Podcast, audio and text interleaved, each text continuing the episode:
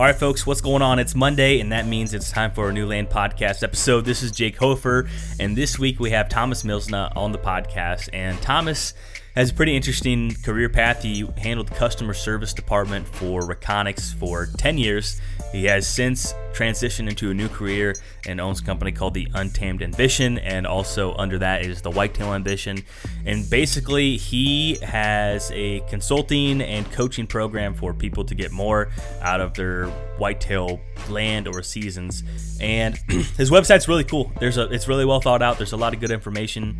Um, you can really dive in and learn all about him and see what he has going on and get an idea if it's something if he has something to offer that could help you i have his whitetail ambition annual success planner really well thought out um, if you go over to the, his website look through it it's just it makes sense as a diehard whitetail hunter myself and it has like the monthly checklist it has uh, just a lot of thought throughout the whole entire thing and there's a lot of copy through there that you can read through so definitely suggest checking that out if something you're interested in and um, feel free to reach out to Thomas if you think he could help you out. But um, I wanted to talk to Thomas in terms of helping people walk through things to really consider before buying a piece of ground. So when you're in the prospecting phase and you're trying to look at farms online and really slow down and consider a lot of the things we talk about here in this episode. And also we talk about how to get along with your neighbors a little bit better, or at least you yourself be a good neighbor. And hopefully in return,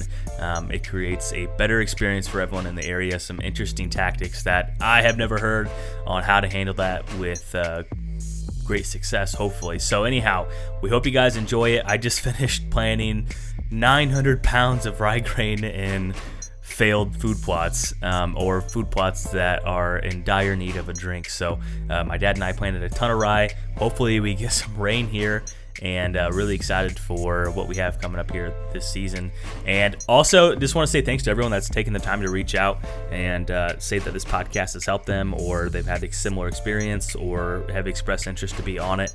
Really appreciate it. You can go to the link tree and find a way to connect with me, and uh, would certainly love to hear from you guys. So until later, let's get right into the episode. All right, so we have Thomas Milsna here on the podcast, and we just actually finishing up finished up recording a podcast for Trail Cam Radio, and this will be the pod. We're doing it backwards. The one we just recorded will go out Tuesday. This one's going to go out first, so this is a prelude uh, to anyone that's going to be listening to both of them. But Thomas, how are you doing this morning? I guess it's creeping on afternoon now. I'm well. I'm well. How are you? I've never been better. It's Friday. Let's see. The temperatures are it's pretty it's, it's that weird time of the year where you get up early and it's like 50s and then it oh, creeps up to love 80 it. Uh, open window weather right yeah just yeah leaves are starting to fall They're a little bit crunchy in some spots still plenty of cover but it just it feels like fall and it's like now is that time where you know all year long you're thinking about and, and preparing for the fall but now all of a sudden you you like all in. your senses are stimulated and your brain's starting to go okay now i start thinking about hunting season and oh, things yeah. get exciting yeah, we've gosh, we've experienced a drought here lately, and we haven't got a legitimate rain in probably three weeks. And I I wow. planted a, I planted a food plot two weeks ago, and like we got one sprinkle, and it's not germinating at all. So thankfully, uh, if you dig in the dirt far enough, there's quite a bit of water. So we have a sand point, and I've been hand irrigating this field lately. That's on the edge of the farm. And hey, whatever uh, it takes, man. yeah, just need a little germination. Hopefully, get it going. Maybe we'll time it with the rain. But I got about been doing the last two days and have about half of it done. So once we finish here, I'm gonna go move the irrigator 20 feet. yeah, I did that actually at my house this year too. A couple of those the sprinkler head Yep. Yep. Like, yep. Yeah. Whatever. Again, whatever it takes. It's nice. I mean, I've I've done it before on our actual hunting property. I trucked a thousand gallon. Well, I think it was like a 800 gallon water tank out there with a gas pump. I've yep dropped a hose in the nearby creek. It, like you said, once you get it to germinate, where those seeds open up and send a root down, you know, it's a, that's a game changer. That's really all it takes this yeah. time of year, especially. You know, I, I would say the big thing with that is just don't overwork your soil and, and destroy that mulch or that thatch layer because if you can hold that moisture in there, yeah. you give them a, a little bit of a head start and they take right off. But yeah, yeah it's, it's been a weird year by us too, where it's it's it's all or nothing, right? Like we yeah. won't have rain for a while, and then we'll get six inches of rain in a day, and then it dries up again. But I guess we're sitting a little bit better than you are without rain for a few weeks. Yeah, it was poor timing. I uh, I missed I being busy. Like I missed the weekend. I really wanted to do it, and then the next weekend's like, well, I have time to do it, so I'm gonna do it now. Just yeah. weather hasn't cooperated, but that's uh, that's how it goes sometimes. But anyhow, um, tell. I know you uh, on the last one you told us, you know, kind of a little bit about who you are, but I'm gonna put you through the pain of saying it again. so, yep, yep, uh, yep. So obviously you already introduced me. My name is Thomas Milsna. Um, I uh, own the Untamed Ambition, which is a habitat consulting and whitetail coaching business. Um, so basically on a daily basis, I work with clients on all sorts of different levels, whether it's um, purely through coaching, uh, virtually or on site, and just working on you know different things they can do to improve their chances of success and, and improve their odds come fall um, all the way up to habitat consulting and, and putting together land plans and improvement plans for their property um, on, on both the habitat and the hunting side of things. Mm-hmm. Um, my background, I grew up on a, on a dairy farm in southwestern Wisconsin. So, you know, my connection to the land started at a very young age. I basically grew up in the outdoors.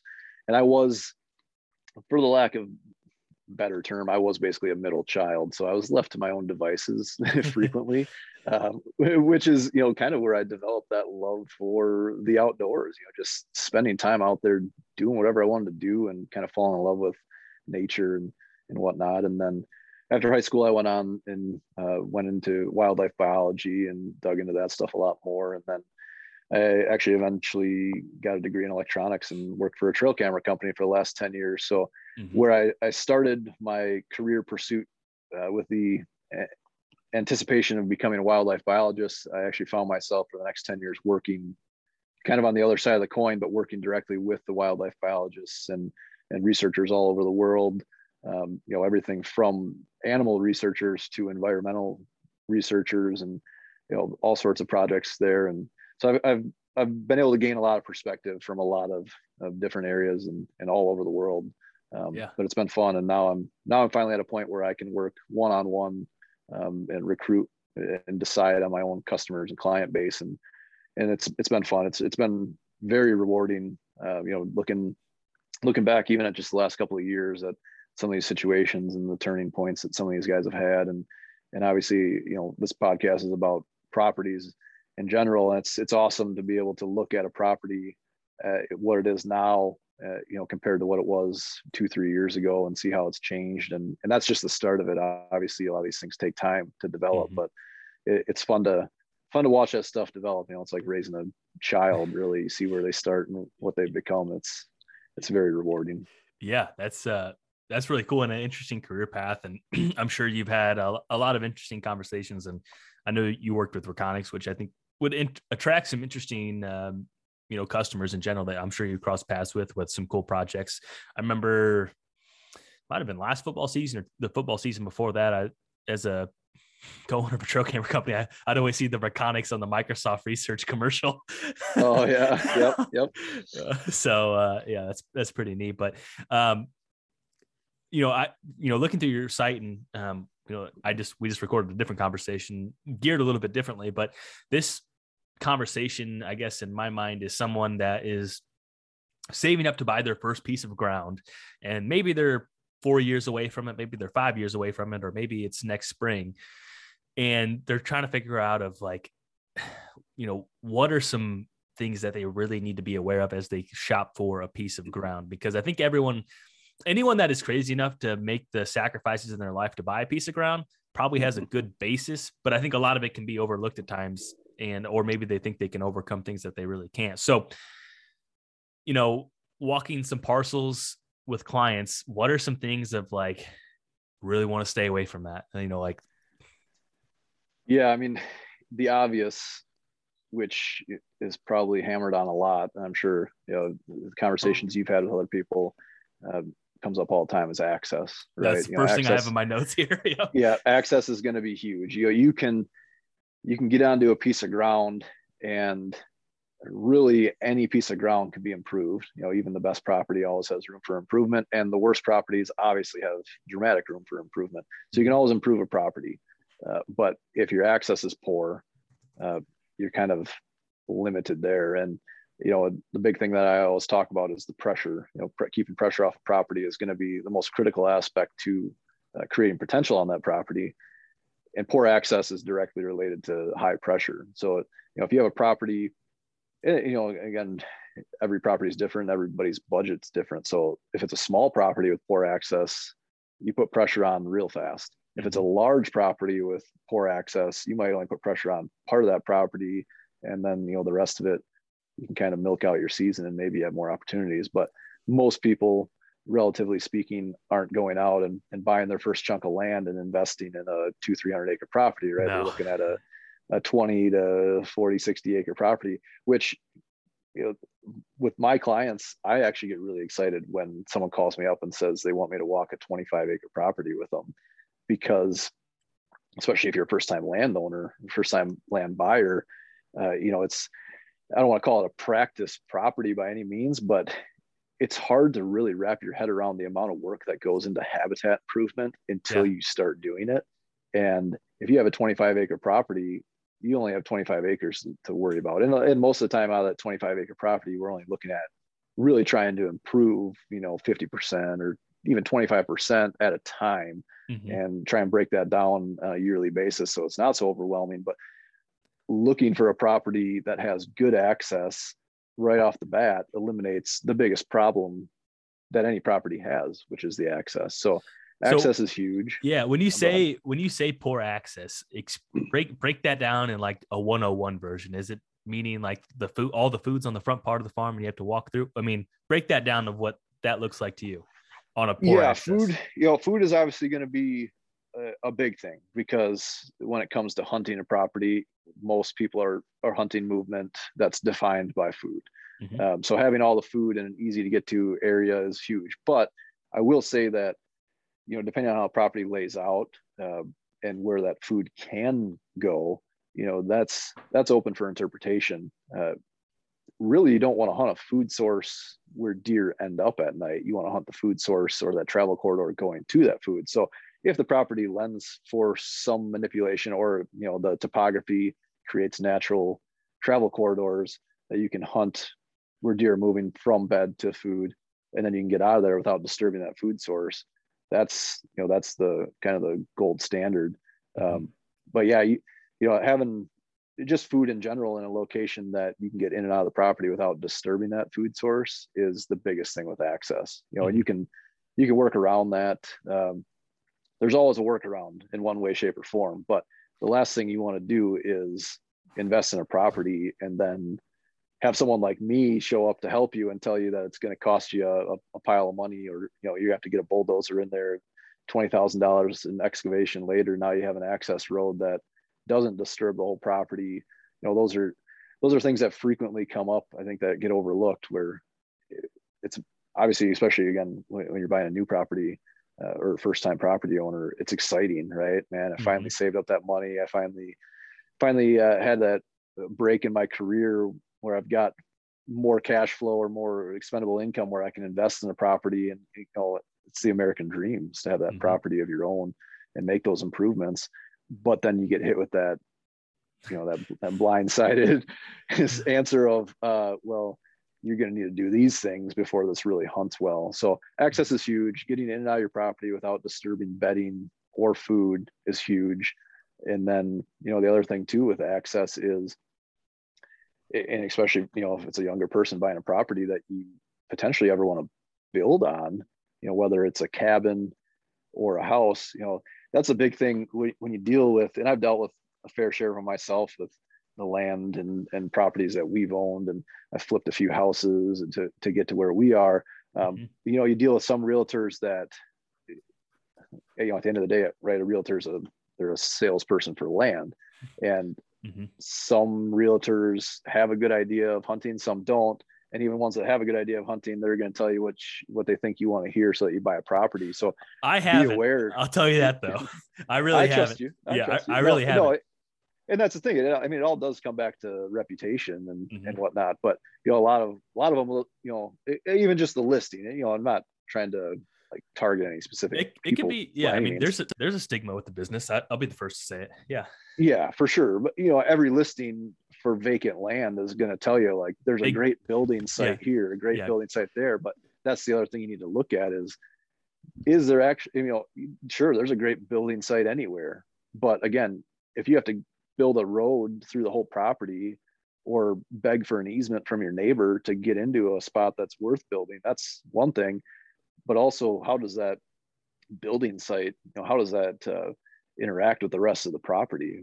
Because you have a building site on the west side of the property and the prevailing winds out of the west and then you know a, a big thing i think that's often overlooked with wind uh, beyond scent is noise right? Wind carries noise. Yeah. And if, if you get in that side of the property and you know whether it is a cabin or a house and then you're you're basically pushing your disturbance through the whole property with the prevailing wind which is happening most of the time mm-hmm. it, it hurts your property so yeah access you know not just for hunting but anything you plan on doing you know 5 10 20 years down the road could come back to haunt you uh, you know mm-hmm. and then at the same time you know you want to look at those neighboring properties too because if the neighboring property has good access to the you know the west side of your property and then someone builds a house on that that's just as bad as if you built a house you know you're just talking one line fence difference so. Yeah yeah access yeah. is huge for sure. Yeah so let me ask you this so if you uh, two identical properties one only has a north road access one only has a south road access uh, which one of the two would you pick? Ooh, i mean i'm I'm probably going with the North Road access. Uh, you know, most prevailing winds are usually south, some variant of west, but mo- more south than west. Mm-hmm. And you know, obviously during the hunting season, we get a lot more north winds, mm-hmm. but those north winds rarely stick for a long period of time. It's usually a, a few days at a crack. And, and, you know, when you look at it that way, it's kind of a flip of a coin too, right? Sure. You know, it, again, it really does come into how that property lays out.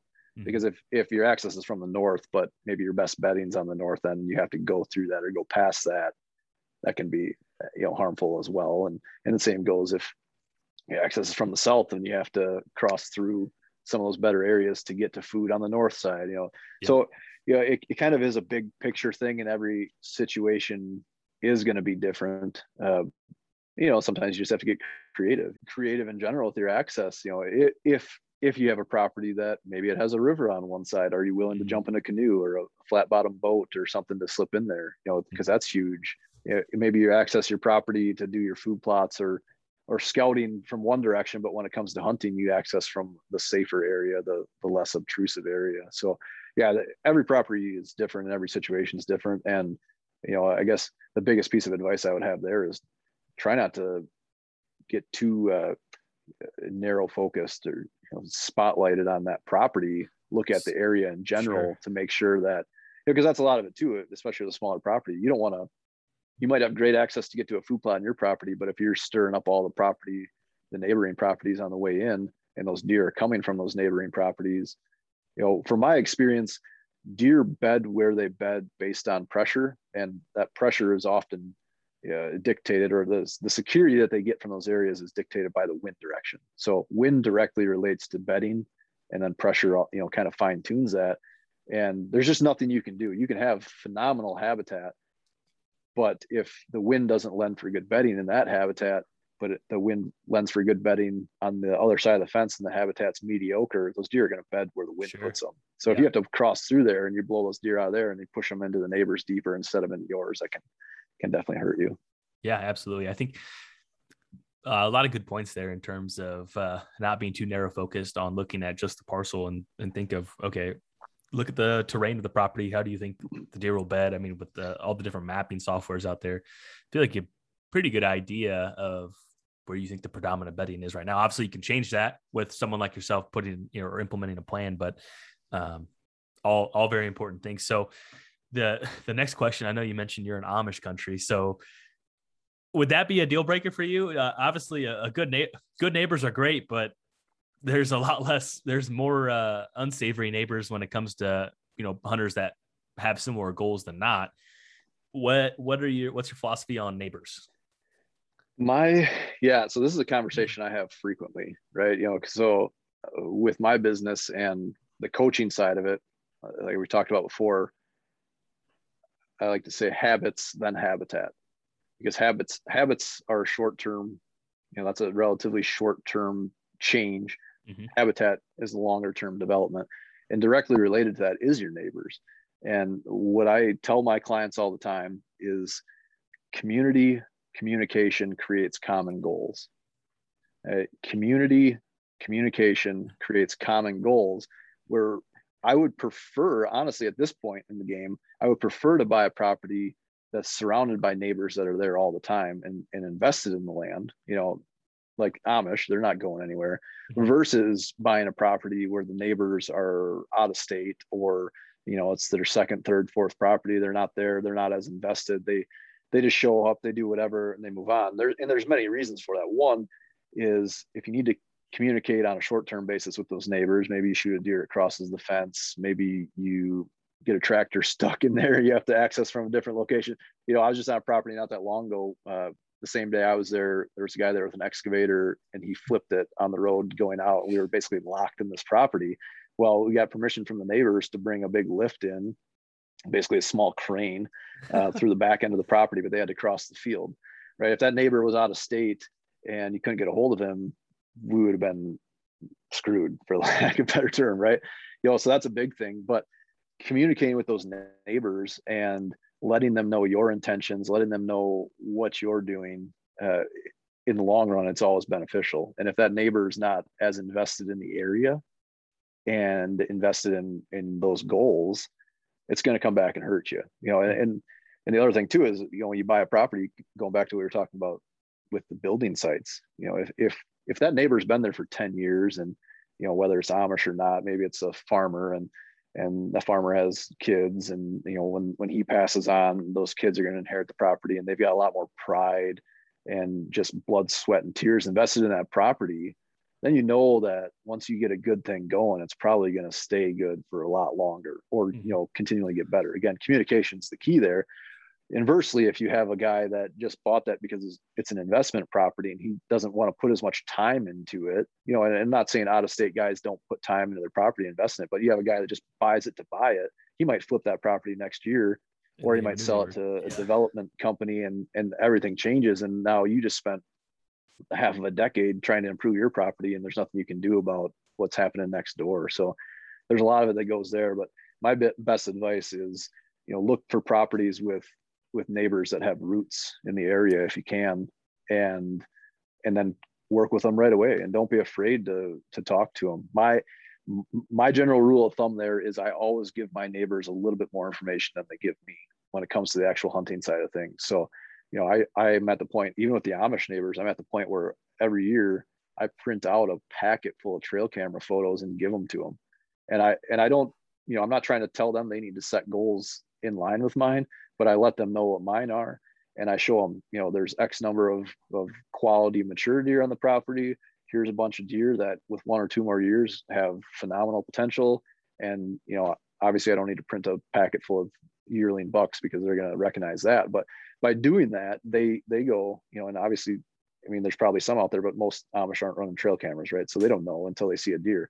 But by doing that, they're aware that there's good deer in the area and that's probably one of the biggest things I've dealt with in our area with Amish is the non-Amish neighbors have this mentality where, well, if I don't shoot that deer, the Amish are going to shoot it, right? If I don't shoot that, someone else is going to shoot it anyway. So I might as well just shoot that two-year-old buck. Mm-hmm. Well, that's not always true.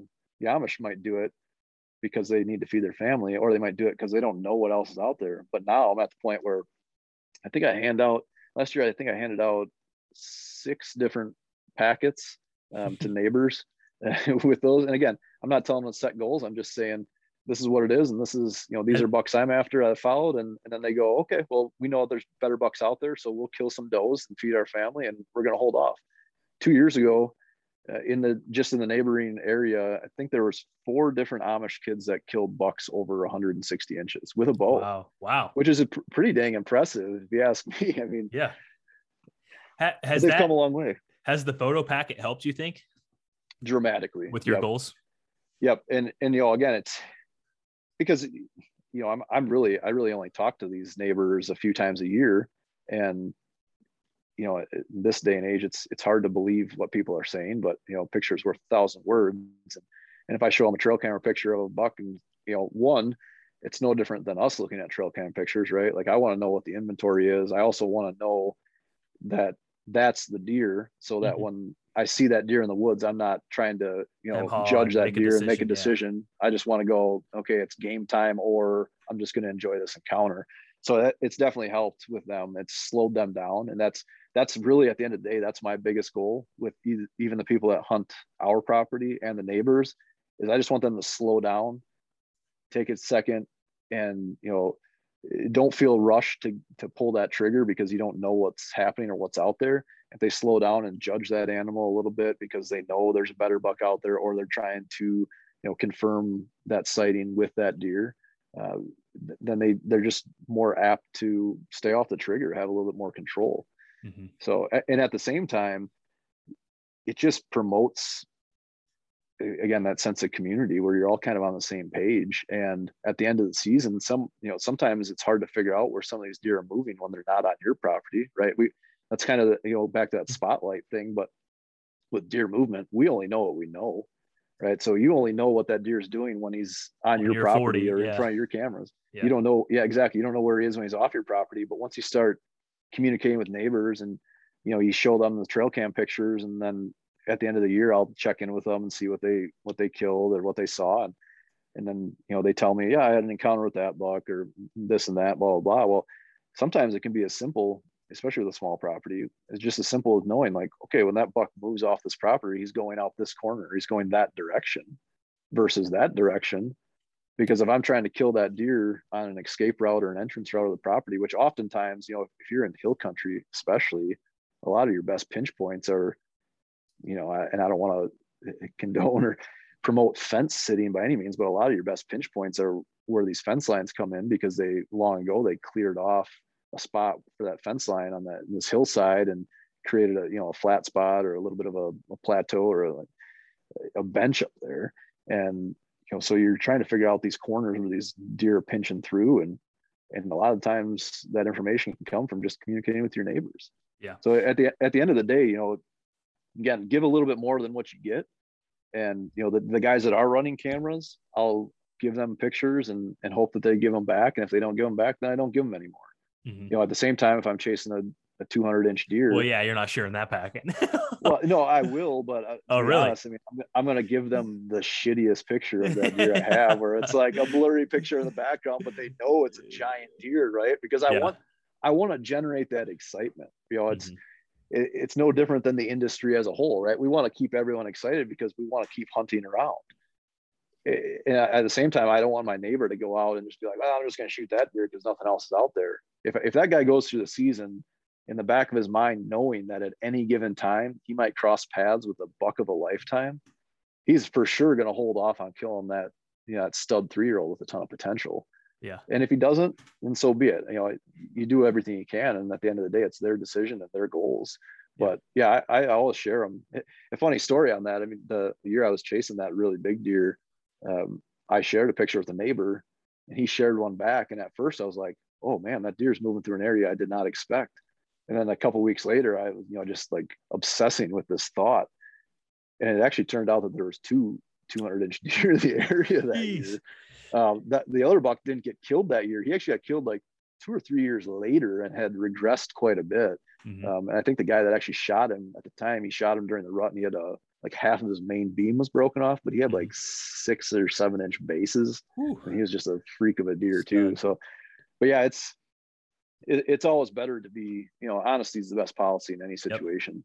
Yep. Um, so if you can be honest and open with them, and like I said, you don't you don't always have to tell them everything, but you know, don't lie. If someone backs you into a corner and asks about stuff, you just tell them what they need to know, and and again, give them a little bit more than they give you, and hope that they reciprocate, and, and move on from there it all works out because you know there's there's plenty of studies now proving you can't really manage a deer herd on a small property. Sure. Yeah. You know, you can't manage genetics. You can't. It's hard to manage the whole thing. The best thing you can do is keep pressure off and hope that you can provide a sanctuary for young bucks to to grow to a, an older age. But when you get all those neighbors on board and create that sense of community and those common goals, and these guys start passing up bucks, it just increases everyone's chances and morale, opportunity, and morale for sure yeah, for sure. That's good. Yeah, another good point that uh, you you made mention of is you know looking around to see what are some of those centennial farms that are in the area too that aren't going to change hands? I mean, I, I'd personally know farmers that, you know, it's their thought process is, you know, we inherited this, we'll never sell it. And we're, we continue to, you know, uh, pass that along. So, you know, that could be a good and a bad thing. If they're a great neighbor and they're steady, awesome. Yeah. If, yep. if it's not the case, well, then maybe you can make adjustments, but maybe you, you wouldn't buy it because of that, you know? Yeah. And, you know, to that point to add to that, you know, again, going back to building those relationships, I, I've had a handful of customers or clients that have dealt with those centennial farms, like you're saying, and maybe they hit a generation gap where no one hunts in that family. Always maintain that relationship and offer them, you know, the the possibility to maybe lease that property. Because a lot of them, you know, their farms bought and paid for, right? They're not worried about that. Uh, I just talked to a client the other day who their property they rent they only have 10 acres of tillable on they rent it to a neighbor and I, you know i always ask you know what what are you renting it for like how much per acre and you know the going rate in this area right now which down by you is probably way more but the going rate in this area ranges anywhere from 120 to 175 maybe 200 dollars per acre for tillable property and when it comes to putting together a plan uh, you know for a property taking away an acre right taking $150 out of your pocket, it's not going to make or break most people at the end of the year. But adding an acre of food that you leave for deer, that can be a that can be a game changer, especially you know if you're trying to target early or late season specifically. Um, but some of these guys, you know, talk to them, they're like, yeah, he, he rents it for nothing, or he just lets them run it, or you know, 50 bucks an acre, or you know, he does that, but then he cuts wood for us, you know, stuff like that. So you build those relationships over time and then when they hit that generational gap where no one's really hunting, if you can slip in and hunt their property or you know have the rights to it, whether you even have to pay to hunt it or you just control it so you know what's going on, mm-hmm. that's that's huge too. Yeah, um, and it all comes from those relationships. So mm-hmm. yeah, it comes down to just being a good person, honestly. Yeah, yeah, it, so it really does. It. Yeah, and and that you know we all have to remember at the end of the day, this is fair chase hunting, and there's no possession of of bucks, right? So as much as we want to say like that's my buck, I'm going after that buck. Yeah. You have to be happy for your neighbors if they kill that deer. Mm-hmm. And my mindset, I mean, I, will completely admit, you know, back in the day, I had some animosity towards some neighbors that were killing big deer that I was chasing. But then I just looked at what I was doing and and what was happening on our property and realized that maybe you know maybe this is my fault that I'm not killing these deer, right? If I'm yeah, my mindset is if I'm getting pictures of mature bucks, especially daylight pictures or close to daylight pictures, then I have the opportunity or I have some hope or some potential of killing that sure. deer. And I just have to figure out how to be a better hunter and, and attack my property differently. Mm-hmm. And now I'm at the point where I'm ecstatic for these guys to kill deer. Yeah, sometimes, you know, if you're chasing one buck all season and then he gets killed by the neighbors, it can be a little bit disheartening but at the same time, again, it's fair chase. It's anyone's anyone's chance to kill that deer. And they don't know fence rows. For them. yeah, they yeah. deer do not know what property boundaries are uh, for the no, most part. definitely not. Definitely not at all. So yeah, you just have to again create those common goals, and everyone's got a better chance for success. Yeah, absolutely. So uh, we work through access. We work through neighbors. Um, what are is there an ideal property type that you think is the best? Is it abandoned pasture ground? Is it hardwoods? Is it a mix of all? I mean, give me your uh, your dream forty, I guess, if you had to break it down in percentages. Um, you know, I guess my my dream forty. It's hard to say, you know, like the lay of land. I, I love hills, right? You know, and topography changes in topography creates more surface area, more room for deer to run, more cover. Topography is the best form of cover, um, and we've talked about this before. Uh, pressure is pressure is what's going to limit your potential. And the only way to reduce pressure keep pressure off is with cover or consistency. And when you have topography it creates great cover uh, you know if you're lacking quality vegetation. But when it comes down to my dream 40 uh, you know again peel back a little bit and look at the bigger picture if i can have the perfect 40 acres i want a 40 acre chunk that's essentially a travel corridor between two bigger chunks of land. Mm-hmm. and that you know i want a property where deer are moving through as much as possible if the area lends for deer to be up you know held in that area. Now obviously if you're in an area with a lot of pressure then i want a place where deer feel secure as a sanctuary. But you know again the ideal 40 would be an area that's got a travel corridor through it that I can put food in to slow those deer down, you know, add that cover, slow those deer down, make them feel secure. But it gives me the opportunity to slip in there and slip out, and I'm not fighting the issues with you know deer being there when I go in or being there when I try and leave. And again, it all comes down to the pressure mm-hmm. and and keeping that pressure off the property, or you know, not just keeping the pressure off the property, but uh, on the relative scale is making sure your pressure is lower than the neighbors because you know, the analogy i like to use with that is if you eh, picture a, a, partially deflated air mattress right? When you look at that air mattress it looks pretty normal if it's just sitting there right? It's partially mm-hmm. deflated but you can't really tell. But now if you step on one end of it where does all that air go? Goes to the far end. Sure. and that's the same when you're talking about mature bucks and pressure. They're going to go to where the least amount of pressure is. And so if you put pressure on your property they go out you know they move away right away. And, and that can sometimes be a problem too. So if you're looking at a property a hunting property and the neighboring property is this big chunk of timber that never gets hunted you know it's it's great to have that sanctuary there. And it's definitely advantageous to you but you have to be conscious of that because if you put pressure on they know where the low pressure spot is that they can disappear yeah. into. Yeah. and if there's no pressure there then they never get stirred back up again. So you just have to make sure that you're providing something that's attractive and appealing for them to come in Mm-hmm. Uh, but yeah, to answer that question, my perfect 40 is going to be a mix, you know, but the big thing is I want to, I want a place where I can put some food and there's adequate cover. But the biggest thing is that access. And if I can find a property that's major travel corridor and provides food and cover in there, that's what I want to go for. Mm-hmm. It's also a lot easier to manage a property like that too. Smaller yeah. property. What about the, uh, the end of the road type properties, meaning not necessarily a physical road, but um, you know you're in bluff country where the bluffs end and it starts to be where it flattens out and there's it's big ag country and it's like these big blocks of timber big blocks of timber then they kind of get snaked out and then ends into like more i would say rolling cattle pasture and then that meets big ag. What about something like that?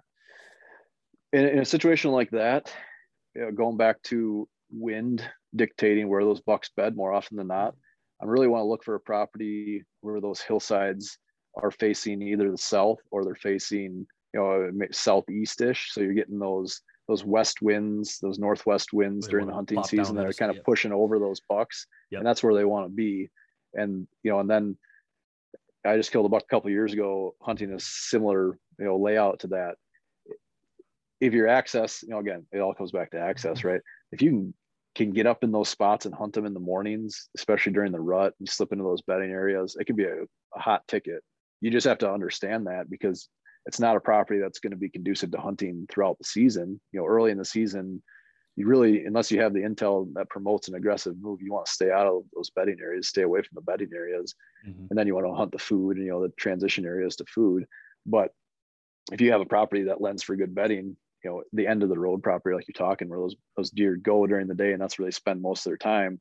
Then I want to look for a bedding area that lends for good bedding on the on some variation of a west wind because that's your predominant wind direction.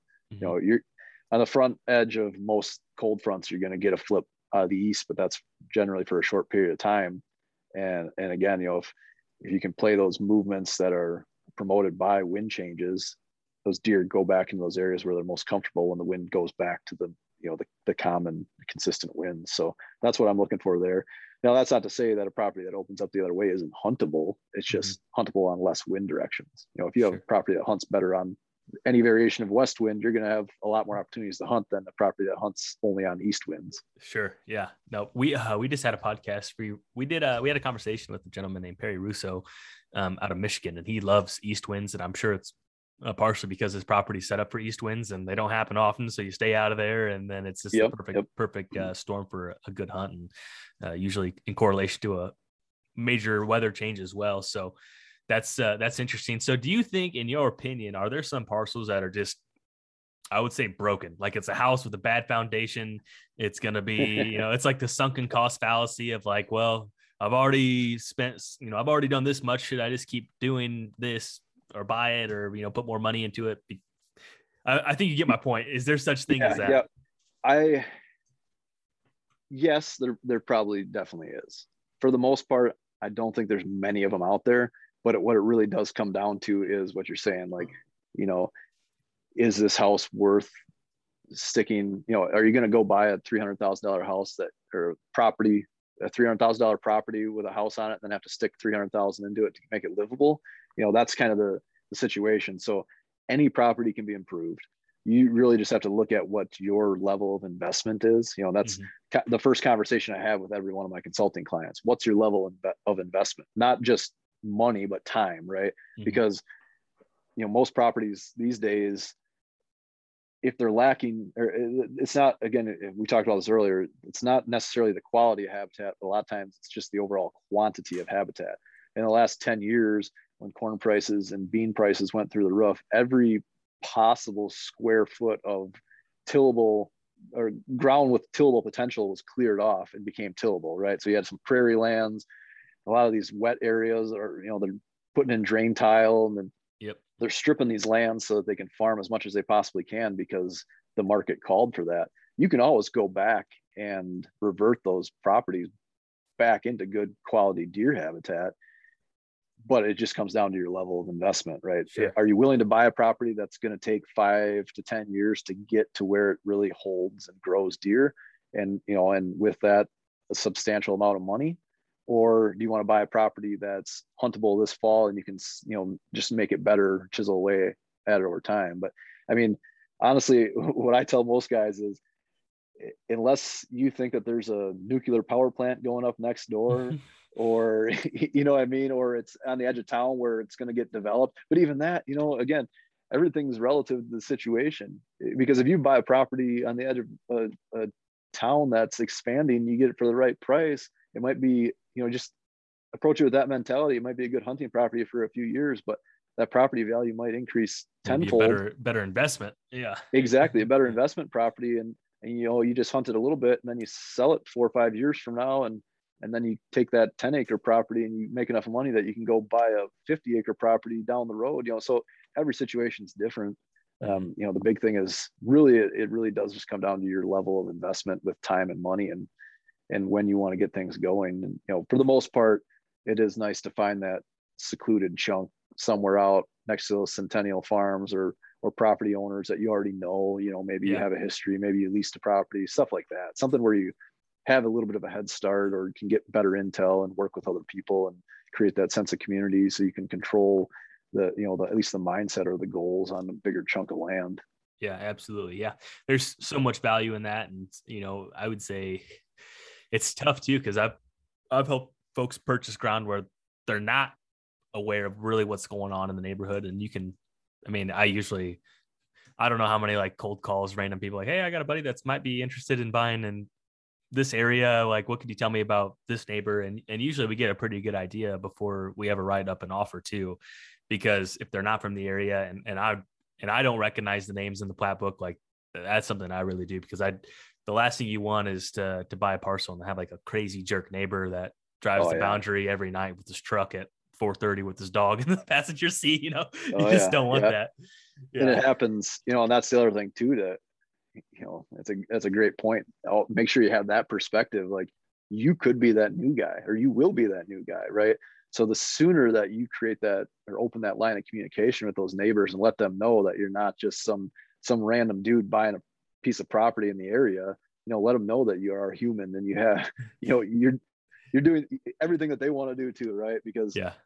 I mean we've all been there before right? There's that piece of ground we're hunting and the neighbors are never there and then all of a sudden somebody leases or hunts that property and you know and, and again a lot of those pinch points a lot of times a fence line itself can create a pinch point you know that yeah. one spot where a wire is broken or a tree went down you know that can be a pretty good pinch point and if the neighbor moves in and starts hunting 10 yards off the fence, I mean, don't get discouraged by that and don't get angry. He's just hunting over an obvious pinch point. And that's, you know, at the end of the day, when you're bow hunting, especially, you got to look for those pinch points wherever they are. Mm-hmm. So you just have to communicate with those neighbors and, and, and like, like you said earlier, just be a good person. Don't be a jerk. Don't be that guy. If he wants to be that mm-hmm. guy, kill him with kindness, right? Send him a gift basket at the end of the year. If you shoot a deer, you know, especially if he knew anything about it or anything, you know, share those pictures, share mm-hmm. some snack sticks or some sausage with him, whatever it takes, you know, just sure. build that relationship. And it doesn't happen overnight, obviously. Uh, so work towards that, but you know, it's all, it's all part of the fun, honestly, you know, it, the more again that sense of community create that camaraderie and you never know you know your neighbor might turn out to be one of your best friends i mean he's mm-hmm. obviously your ally and he should be your ally and if you don't live on that property having someone that lives on the adjacent property that can give you information or let you know what's going on or you know be the guy that goes out and oversees your food plots for you right before it rains because he has time you know mm-hmm. it, back to the ideal property situation if i could buy a property where the neighboring property is a retired guy that loves to hunt that's he's going to be my new best friend because yeah. if I can get him to have the same goals as me and we can work together, you know, I've, I've done it before. Hey, I'll I'll buy the food plot seed if you want to put this stuff in. What does thirty dollars out of my pocket? But the timing, you know, timing is so critical with a lot of that stuff. Like if you're willing to just buzz out and broadcast or even spray my food plot while you're doing yours, it saves me a ton of time. You already have the herbicide mixed up. It doesn't take you more than another half hour to cover mine. You know, and a lot of guys will do it just because they want to honestly they just want to see what your property looks like from the inside you know? sure yeah yeah that's but a great point. again it goes it goes back to sharing that information and if he thinks that he's going to be better off by understanding deer on my property and he's willing to share that information with me and i can understand deer on his property it just paints a bigger picture and then it kind of just goes back to being a good hunter and it's fair chase so mm-hmm. you got to out hunt your neighbors and all the other predators in the area too yeah, it's a tall task. I just listened to a business podcast uh, yesterday, actually, and it's similar, you know, thought process of like, you know, collaborative learning, meaning, you know, you and I each can make a hundred mistakes. And if we don't communicate at all, then we're only a hundred mistakes in. But if we yeah. communicate our 100 mistakes each then we're 200 mistakes in and you know are already twice as far as what we would have been if we just kept it all to ourselves so um, there's definitely a lot of value in there. And the same thing of uh, giving more than you take in a conversation. And if they never, you know, provide any other information, well, then, uh, yeah, I mean, then you just don't give them that much more, right? That's, yep. Yep. But so, you have to try. Yep. Yeah. So much value in that. Um, okay. So what, um, what are some other things like if you were looking to purchase a piece? I mean, what are, I there's so much that goes into it, but it, what else do you really strongly consider that we haven't necessarily covered? And, and it's super, you know, it's crystal clear that access is king, but, um, you know, what are some other things that come to mind? Uh, you know, again, on the bigger picture side of things, you want to look at an area in general. You know, is that area conducive for for big deer? You know, have has, have there been big deer killed in that area? You know, because again, anything can be improved, but life is is relatively short, and you know, guys like us, we we basically we, we break our life down by the number of hunting seasons we have in us, right? And, and as life goes on, it gets busier and harder to hunt. So realistically, if you only have 20 or 30 opportunities ahead of you for the, the best time of the year to get out there, you don't want to waste 25% of them trying to create a property that, you know, is going to provide you or put you in a position to, you know, succeed at your goals. So shooting for an area that has big deer already, um, or just has neighbors that you know practice quality deer management and are willing to to have those same goals as you that's huge mm-hmm. um, you know when you're on the property itself and we start talking about habitat again it comes down to uh, your level of investment your willingness to invest in there so if you get on a property that you know obviously the really in my mind if someone's buying a new property walking into that property that has timber value is a hot ticket because you can put money in your pocket right off the bat and mm-hmm. then in the, the relatively yeah. short period of time, yeah, that habitat's improving. Inversely, if you get into a property that's loaded with invasives and needs to be logged, now you're looking at you're just dragging that timeline out because you need to get rid of that stuff as much as possible before you log it off, or else that'll all take over. And you know, there's plenty of cost share options out there, um, but you got to jump through some hoops to get that, and that means getting a forester out there. And anytime you're working with the government, it you know it slows things down. And it's not their fault. They're just not you know they're not equipped to do all that stuff as yep. quickly as we want them to. And, and, we live in this very instant instant satisfaction world and to slow us down takes a lot of the fun out of that stuff. So yeah. you know again look at that uh, on a big bigger scale or you know the bigger picture there and just kind of weigh it out. Like how long is it going to take to get me to where i want to be? And some properties they're ready to go right off the bat. And you know you're going to pay for that obviously. But that's why you shouldn't overlook those properties that maybe other people don't want to invest that time or money into and mm-hmm. and more upside. you can get them for a steal yeah yeah more yep. upside uh it's uh there's always obviously you know land's gonna if any if the, if the past is anything to what's to come, land's going to continue to appreciate. But anyone savvy is going to say you make money on the purchase, meaning you yep. you hedge into a deal. And I'm not saying you're stealing from someone, but even if you walk into five percent of equity, I mean that's you know when you're talking about those sizes of numbers, that's you know that's sizable. That's huge. Yeah, for sure, for sure. So yeah, that's that's great advice. Um, but yeah, gosh, we've been talking here for a while, so I, I feel I feel we've covered a lot of you know important things here and most importantly of just hound in access and as you look at these farms i think a, a, map will tell you a lot but even just take a drive by if it's you know something that you're really interested driving by and like getting a, a vibe for the area um, does the neighbor say like they have uh, no trespassing signs posted everywhere and like i just feel like you can get a lot from just doing a drive by around that 640 uh, and see what's going on yeah yeah for sure for sure. And and don't be afraid to knock on some doors, right? You know, it's again, you're gonna be that new guy, so don't roll up in there with your skinny jeans on and, and smacking on some gum or something fruity, yeah. right? Like, yeah, you know, you got to kind of when in Rome, right? It's like yeah. if you're dealing with a farming community, go in there looking like someone that's willing to work, you mm-hmm. know, and that's the other thing too is you know be willing to help them out. You know, whether you're sharing information or helping them you know if you especially if you're dealing with a farmer that obviously doesn't have any extra time either you know if if you notice issues in the property um, you know whether you purchase it or not and you're willing to address that or help them out in any way shape or form it's going to benefit you in the long run. But yeah don't be afraid to knock on doors and, and talk to guys and see you know if maybe it does have relatively poor access but you notice this side of the property there really isn't much going on for that that particular landowner right? If it's just a wide open field but there's a fence line ask them, you know, can I maybe purchase an easement here or can I get written permission to cross this side of the property across this field where it's not going to disturb any of their potential hunting, mm-hmm. but it gives you that access and it just opens up that door. And, and again, it all comes down to building those relationships with your neighbors. Yeah. Access and be a good person. That's the summary of this. yeah, it really is. It really is. Yeah. Well, so we have, uh, you know, obviously this is going live on Monday. The next day we have uh, the second leg of this conversation, which was really the first leg, uh, if that's not confusing enough, uh, going live on Trail Cam Radio the, the next uh, on on Tuesday here. So, uh, Thomas, I certainly appreciate your time here. It was a fun conversation, and uh, I said it last time, but I am excited to see what you have going on. And um, for I know we didn't touch on it here, but uh, your if you want to plug your website and what you have going on uh, briefly, and then we'll we'll free you for the rest of the weekend and the rest of the Friday here for you.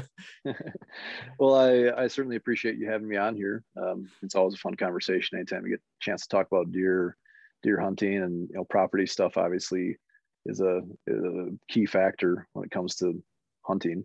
Um, yeah, my website is theuntamedambition.com uh, or whitetailambition.com will both take you to the same spot. Uh, Whitetail Ambition is the name of my coaching program.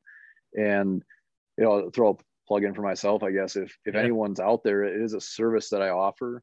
Uh, I kind of, on my website, I kind of leave things open ended because I, I really am just looking to help people any way I can. Um, but, you know, I, I deal with a lot of customers that are in a position where they're ready to pull the trigger on a property and they just want another perspective. Uh, mm-hmm. So I'm more than willing to schedule a call, sit down on the phone, look at a map with someone, and explain the pros and cons of what I see on a property. And you know, if it's fairly local or you know, just depends on the situation. I've walked a couple properties with people too, and and like you said before, it's like you know, you don't want to get yourself in a situation. Lost an earpiece there.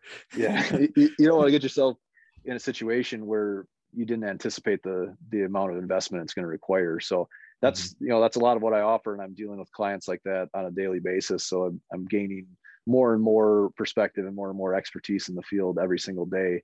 Um, but yeah, if anyone has any questions, that's where you can find me. Uh, you can shoot me an email, thomas at theuntamedambition.com. Uh, you can find me on Instagram, Facebook, The Untamed Ambition. And yeah, I mean, best of luck to everyone out there. You know, if you're listening to this podcast and you're trying to you know make a last minute decision here whether it persuades you one way or the other i mean you know hunting buying land all that stuff you really you just have to appreciate and have fun with the process in general it, it can all be very overwhelming there's just a lot going on out there and you know when it comes to the, the land thing though, it is a big investment. So mm-hmm. do, you know, do a measure little bit twice. extra legwork. Yeah. Yes. Measure twice, cut once. That's right. Exactly. You know, do a little bit extra legwork. Uh, don't be afraid to get a second opinion. Uh, again, knock on some doors that a couple of those awkward conversations might be worth a lot down the road. Um, but yeah, if, if anyone has any questions and there's anything I can do to help, hit me up for sure. That's what I'm here for. Appreciate it. Well, hopefully some people will take you up on that and uh, good luck. And I'm sure we'll be talking here again. All right. I appreciate it. Take care. All right, folks, thanks for tuning into this week's episode. Really enjoyed the conversation here with Thomas. We're going to have the second part of this conversation on Trail Cam Radio tomorrow, Tuesday, September 21st. And we're talking all about data driven decisions with trail cameras, organizing them. And honestly, a lot of the things we've talked about here in the past, but just from someone else's perspective. And uh, hopefully, it'll help you up, help you out with this upcoming season. Also, just a friendly reminder if you haven't left a written review, it really helps us reach new people. So if you could take just a couple seconds to scroll down at the bottom of iTunes on this podcast and leave a five star written review, it would really help us out. So until next time, see you guys. Have a great week. Peace.